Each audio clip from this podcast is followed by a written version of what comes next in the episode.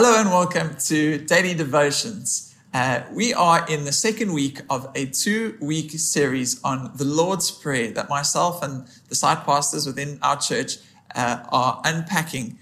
And last week, I looked at the context in which the Lord's Prayer is recalled in the account of Matthew's Gospel. And Jesus tells us to not make a big pomp and ceremony around our prayer, but to close the door and to seek the Father's will, not trying to strong arm God into our will by making a public display of it, but humbly surrendering our will to seek God's will uh, as we pray. And this week, I'd like to look at the other account of the Lord's Prayer, which is found in Luke's Gospel in Luke 11. So last week was Matthew chapter 6. This is Luke chapter 11. And Luke gives a slightly different context to the Lord's Prayer. So I'm going to read it. It's quite a chunky piece of scripture, but then we'll unpack it. So from verse 1, it says, One day Jesus was praying in a certain place. When he finished, one of his disciples said to him, Lord, teach us to pray, just as John taught his disciples. And Jesus said to them, When you pray, say, Our Father who art in heaven, hallowed be your name. Your kingdom come, your will be done on earth as it is in heaven. Give us each day our daily bread and forgive us our sins as we forgive those who sin against us and lead us not into temptation, but deliver us from the evil one. Then Jesus said to them, Suppose you have a friend, and you go to him at midnight and say, Friend, lend me three loaves, loaves of bread. A friend of mine on a journey has come to me, and I have no food to offer him. And suppose the one inside answers, Don't bother me. The door is already locked, and my children and I are in bed. I can't get up and give you anything.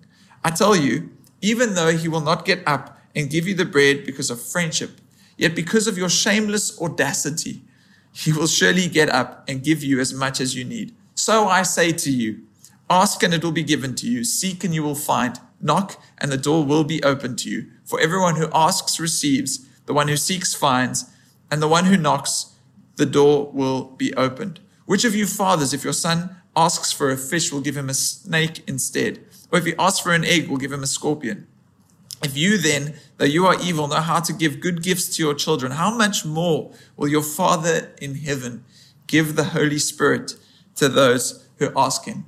This is quite a punch, or quite a quite a lengthy passage of scripture from Luke chapter 11, verse 1 to 13. But there's so much in it that Jesus is teaching us. And I'd like to take, th- take three key takeaways about how we are to ask appropriately when we pray.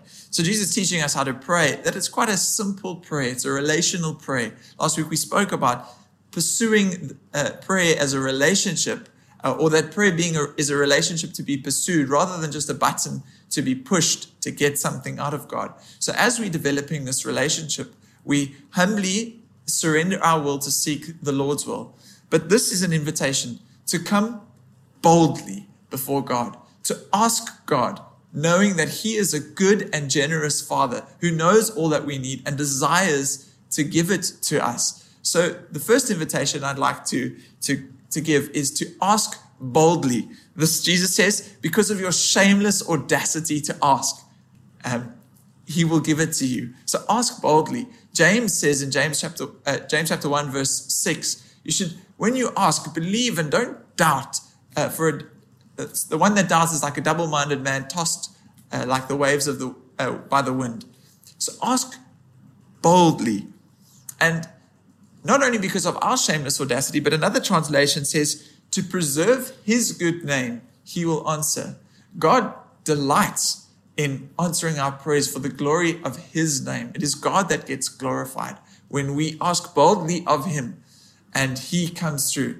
We often ask boldly of God when we know that we're at our wits' end. We can't handle this in our strength. And so it is for the glory of God's name, the hallowing of God's name that Vince spoke about on Friday, that we ask boldly and God comes to answer, to preserve his name and in response to our shameless audacity. So ask boldly.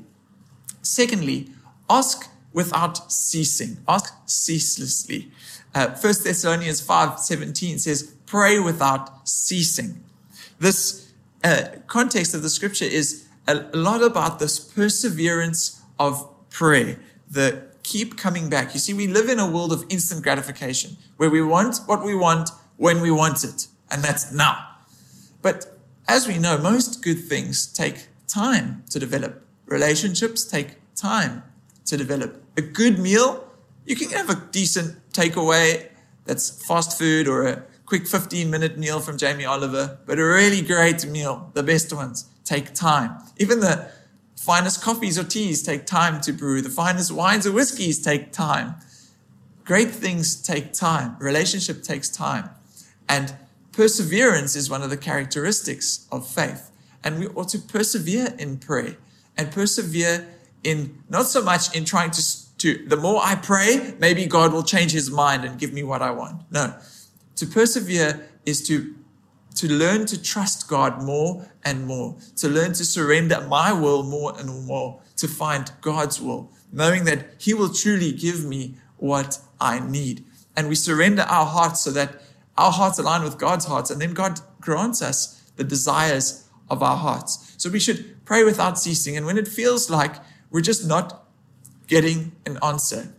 We should worship while we wait. That scripture in 1 Thessalonians 5:17 that says pray without ceasing is sandwiched between two verses that say rejoice always and give thanks in all circumstances for this is God's will for you in Christ Jesus. So our prayer is sandwiched between our worship.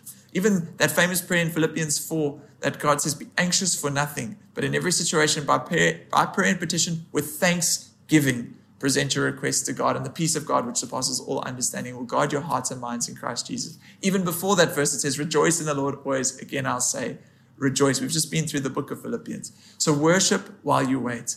And finally, ask without shame. James 1, I referenced earlier, says, If any of you lacks wisdom, you should ask of your Father, who gives generously without finding fault. Through Jesus, we are presented faultless, without shame, without guilt and con- condemnation before the Father. So we should ask boldly because we ask without shame. We ask as a child that is loved by his good and perfect Father in heaven. So the scripture tells us that God is a rewarder of those who diligently seek him. So may we continue to seek the Lord in prayer, humbly surrendering our will to seek his will, but asking boldly asking without ceasing, and asking without shame. So I pray that this encourages you today as you go into your day. May we close in prayer. Father, we are so grateful that we may approach your throne of grace with confidence, knowing that we will find mercy and receive grace to help us in our time of need.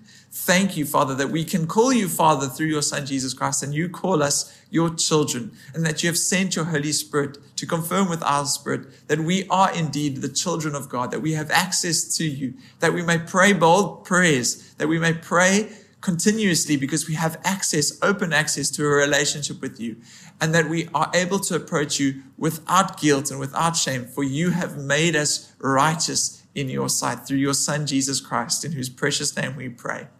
Amen.